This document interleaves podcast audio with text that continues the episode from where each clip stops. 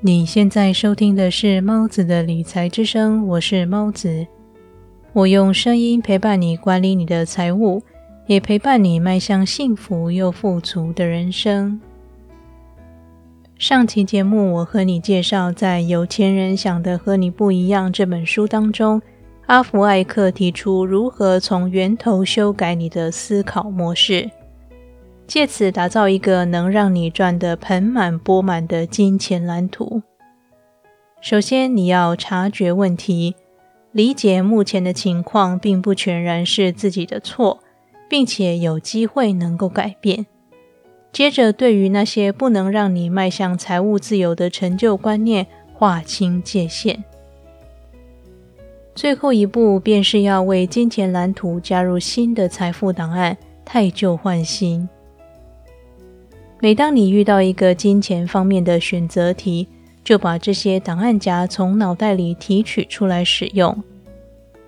今天这期节目，我想和你分享在《有钱人想的和你不一样》这本书里的第一个财富档案。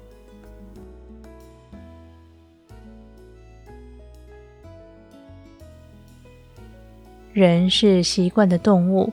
因此，你人生中所遇到的任何顺境与逆境，并不是因，而是果。这些大小事件起源于你每天、每时每刻、每分每秒所下的每一个决定，交织在一起，便成为你的人生。翻开自己的存款簿，上面的数字是多少？看看自己的资产与负债损益表。究竟是资产大于负债，或是负债大于资产？仔细观察自己，为了赚钱能努力工作到什么程度？也好好的审视自己在金钱方面的人际关系。这些问题的答案，就是你对自己设定的财富目标。如果你把财富目标设定成年薪一百万台币，你就会赚到那么多的钱。倘若有一天你多赚了十万元，也会因为某个不知名的原因，让你把那多赚的十万元花出去。所以，你当然要努力学习财务知识，报名课程学习投资理财，并且提高自己的工作技能、行销技巧，以及用心维系和金钱有关的人际关系。但是，你更要明白。唯有在脑子里装满了有钱人的思考模式，才能够让你在每一次遇到财富的选择题时，将财富档案从脑子里提取出来，做出正确的决策。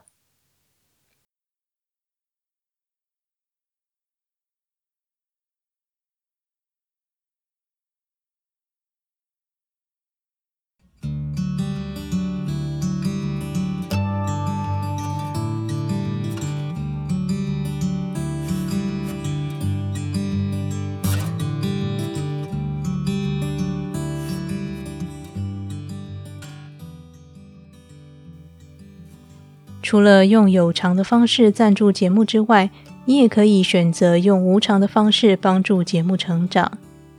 只要你订阅我的 YouTube 频道，就可以帮助我达到获利门槛，在 YouTube 上以广告获利。现在就点选节目说明栏里的连结，订阅猫子的理财之声的 YouTube 频道吧。感谢你听完这段广告。也感谢你一直支持猫子的理财之声。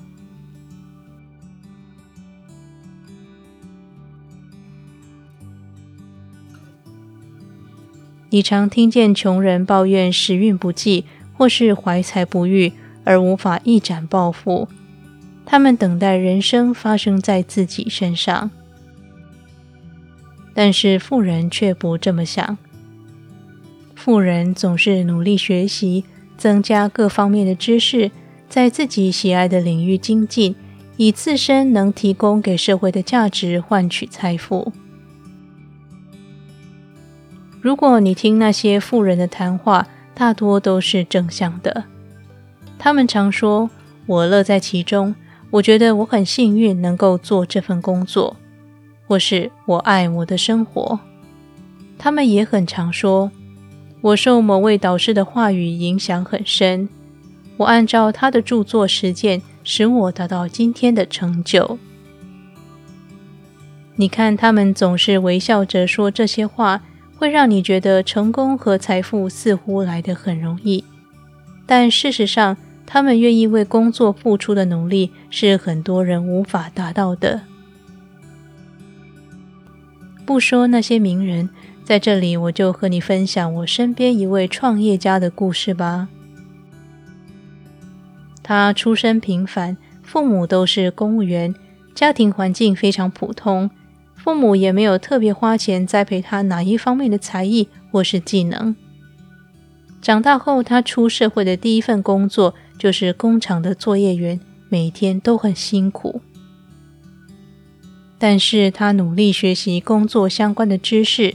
一步步晋升后，他存了一笔钱，便决定开一间自己的工厂。开设工厂后，因为必须接触原物料，他开始对期货非常有兴趣。于是，只要他有空，便会阅读和学习期货方面的资讯，并且他也花非常大量的时间记录和分析他感兴趣的投资标的。我见到他时，如果他不是在处理公事，便是在学习有关期货方面的知识。从开始接触到真正执行第一笔交易，他花了很多年的时间学习。有一回交易成功，让他一下子赚进许多财富。他说：“我觉得自己运气很好，这样一下子赚那么多钱，好像有点罪恶感。”所以，把大部分赚来的钱都捐出去了。他就和其他富人一样，有许多共同的特点，例如他们会为了某个目标持续并且有纪律的努力，因为他们相信生命掌握在自己手中。无论遇到任何逆境，他们也能尽快调整心态和步伐，继续向前迈进。哈弗艾克在本章中说了一句非常棒的话。他说：“只有你能造成自己的成功，也只有你能造成你的平庸。”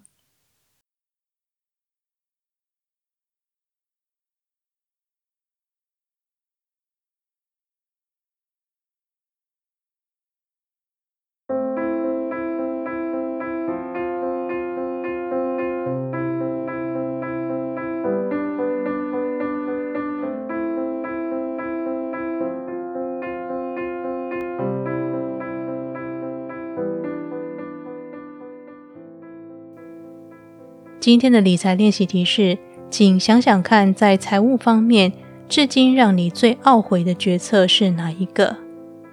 是什么原因导致了这个错误？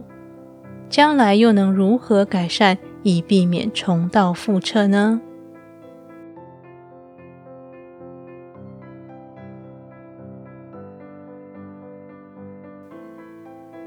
今天为你分享的是来自。有钱人和你想的不一样。这本书系列分享节目第三集，我在本期节目里和你分享：有钱人认为生命掌握在自己手中，而穷人却等着人生发生在自己身上。我也用身边一位朋友的真实人生故事和你分享富人们共同的特质。